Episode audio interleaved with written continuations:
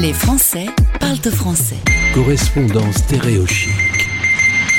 Correspondant stéréochique à Boston, on a eu l'occasion de le retrouver plusieurs fois depuis le début de la pandémie. Forcément, son métier, c'est virologue.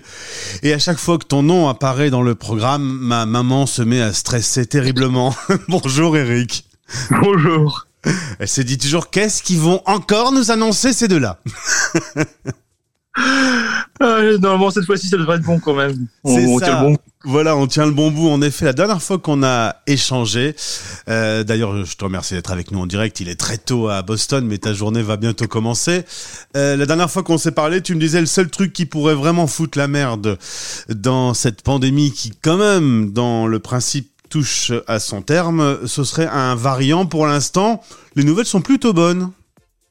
Oui, pour l'instant, ça va. Euh, je pense. Enfin, il y a un variant aussi, un variant, qui est apparu là. J'ai vu euh, un variant de Delta qui est un peu plus infectieux, mais un peu plus euh, infectieux a priori. Mais pour l'instant, le vaccin tient.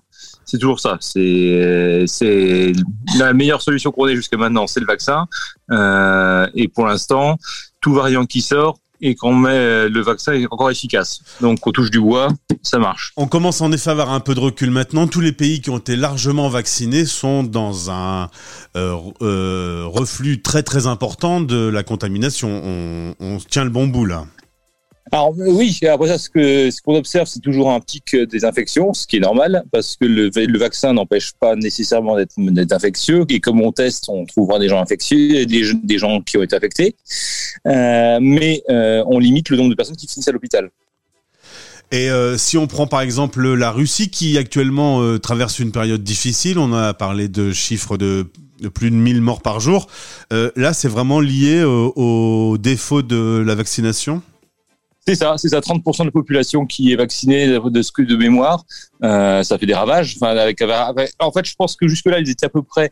Euh, genre, j'ai pas de, j'ai pas regardé dans le détail. Enfin, j'ai pas été voir les, les, les variants qui circulent, mais je pense que c'est ça, c'est que le variant Delta euh, ouais. est arrivé chez eux et c'est l'hécatombe. Ouais, comme comme partout quand il est, il est arrivé, quoi. C'est ça. Euh, tu me disais aux États-Unis, on parle d'un vaccin pour les enfants de 5 à 12 ans. Oui, à partir, de la, à partir du, du mois prochain. Et c'est quoi C'est un vaccin revisité, euh, calmé peut-être en, en, puissance? Le même, le même vaccin, mais moins dosé. Euh, au lieu d'injecter 30, 30, 30 microgrammes, euh, je crois qu'au lieu d'injecter 30 microgrammes, c'est 10 microgrammes ou quelque chose dans ce goût-là. Donc c'est une dose plus faible. D'accord. En France, on va commencer la campagne de vaccination pour la grippe. Alors la grippe oui. a été plutôt sage hein, ces dernières années. Forcément, il euh, n'y avait pas de la place pour toutes les maladies, donc euh, le perdant, euh, c'était c'était la grippe. cela dit, pas mal d'experts disent que cette année, la grippe pourrait être de retour un peu plus méchante. Oui, c'est ce qu'on dit toujours, c'est que s'il y a une année où ça a été, où il y a pas eu beaucoup de grippe l'année d'après, c'est comme les comme les gens n'ont pas été exposés à la grippe l'année d'avant, euh, les gens sont moins protégés parce qu'il y a une immunité quand même d'une année sur l'autre, même si elle n'est pas parfaite, elle est quand même là. Ouais. Euh, donc le risque, c'est que euh, le, la grippe cette année arrive sur une population moins protégée et donc euh, fasse plus de dégâts. J'ai entendu et ça m'a vachement surpris que ce vaccin contre la grippe euh, protégeait d'une grippe sur deux à peu près. Ça dépend des, des, des, années, mais oui, c'est le virus de la grippe, c'est une, une, abomination à, à, à, pour d'un point de vue vaccin, euh, parce qu'en fait, on est obligé, on ne sait c'est un virus qui évolue très vite euh, et l'OMS chaque année fait des prédictions pour une euh, en fonction de ce qui circulait l'année d'avant et ce qui circule dans l'hémisphère sud prédit globalement au mois d'avril avril mai ok il va falloir euh, tel de, tel type de, de, de, souche dans le vaccin pour l'hémisphère nord pour les pour l'hiver mm. mais des fois on peut se planter complètement il y a même des fois parce que d'autant plus dans aux États-Unis où le, les, les virus de grippe sont encore produits sur des embryons de poulet. Euh, en, cours de, en cours de fabrication, des mutations arrivent. Et il y a notamment une fois comme ça, en cours de mutation, le vaccin est côté complètement à côté parce qu'une mutation ouais. est apparue sur le vaccin et, et, et, ne protégeait plus du tout contre la souche, la souche circulante. Euh, mais bon, euh, l'un des projets qui est en cours, c'est de fusionner un vaccin contre la grippe et en même temps contre le Covid. Et oui, oui, c'est la, la, beauté de l'ARN, c'est que on peut faire des, des, des, des prix, des, des, promos pour un acheté de gratuit. Enfin, c'est à peu près ça. Ouais, ouais. On peut on peut mettre tout ce qu'on veut là-dedans. En fait, la, la, la, technologie fait que euh, c'est beaucoup plus simple de, de mélanger plusieurs euh, plus, plusieurs ARN ensemble que plusieurs protéines ensemble. D'accord. Euh, chose un peu surprenante, quand même un peu partout, on est vers une troisième dose. Tu penses qu'on aura tous droit à une troisième petite dose?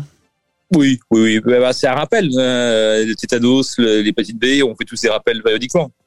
Mais là, ce serait quand même euh, quoi une fois tous les six mois qu'on continuerait euh, un petit moment ou En, fait, en fait, c'est ce qu'on sait pas, c'est que si on réfléchit bien, quand euh, les bébés, euh, on les vaccine tous les six mois, pour, pour le temps que le, la réponse immunitaire, que les anticorps apparaissent. Ouais. Après ça, une fois que le, une fois que le que le système est bien là, on n'a plus besoin de rappeler toutes les, tous les six mois. On peut se permettre de faire tous les trois quatre ans, mais les premiers vaccins, c'est toujours beaucoup plus rapproché. D'accord. Euh, on change complètement de sujet. C'est un sujet sur lequel on a échangé. Euh, on a utilisé récemment euh, du cochon pour soigner des êtres humains. Déjà la valve pour le cœur et cette fois-ci oui. euh, le foie. Et tu me dis que c'est une avancée considérable en, en pas, médecine. Pas le foie, le rein. Le rein, le, le rein, pardon. Excuse-moi. je me suis un peu trompé. C'était un peu plus haut dans mes notes et j'ai pas, j'ai pas retrouvé. Donc ouais, bon voilà, un organe quoi. Ce qui est quand même très étonnant, c'est qu'on a cherché tout ça chez le porc.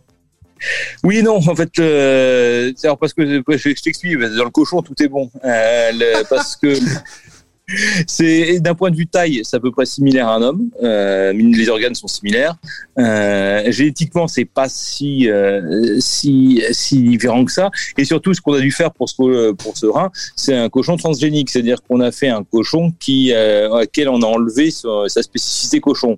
Et ouais. c'est toute la beauté de, de justement tous les gens qui crient euh, manipulation génétique OGM, c'est typiquement ça. Ah et bah c'est ouais. pour ça que les OGM, les OGM ont un sens, ont, ont, ont une valeur. Il ne faut pas être contre les OGM pour le principe d'être contre les OGM. Il, faut, il, y a, il y a des bons OGM.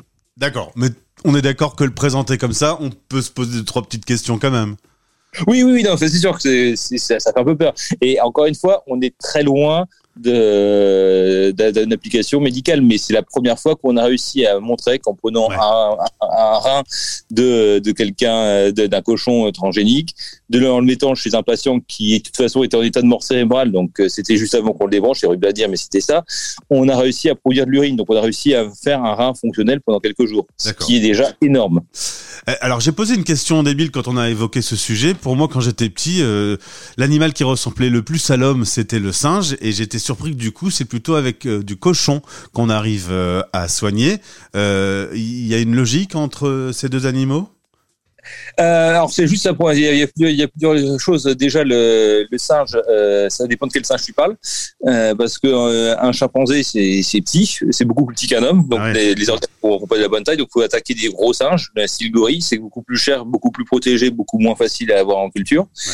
Et aussi le, le, un des problèmes du singe, c'est qu'il a des virus qui sont assez proches de, des virus d'hommes, et donc ça suppose de, de screen, de, de faire un screen beaucoup plus poussé pour être sûr qu'on injecte pas un virus qui, parce qu'il y a des cas connus euh, de, de, de, virus euh, de, de, singes qui sont asymptomatiques chez le singe, qui ne fait rien, et qui chez l'homme te tue en une semaine. Mmh. pour lequel on n'a pas de vaccin ni quoi que ce soit. Ouais, donc, donc faire un peu gaffe quand même. C'est ça. En tout cas, la médecine a de beaux jours devant elle encore, avec euh, encore pas mal de découvertes. Merci d'avoir été avec nous euh, pour ton réveil à Boston et ta journée de boulot qui va commencer du coup. Bah de rien, à très bientôt. Salut Eric. Salut. Les Français parlent français.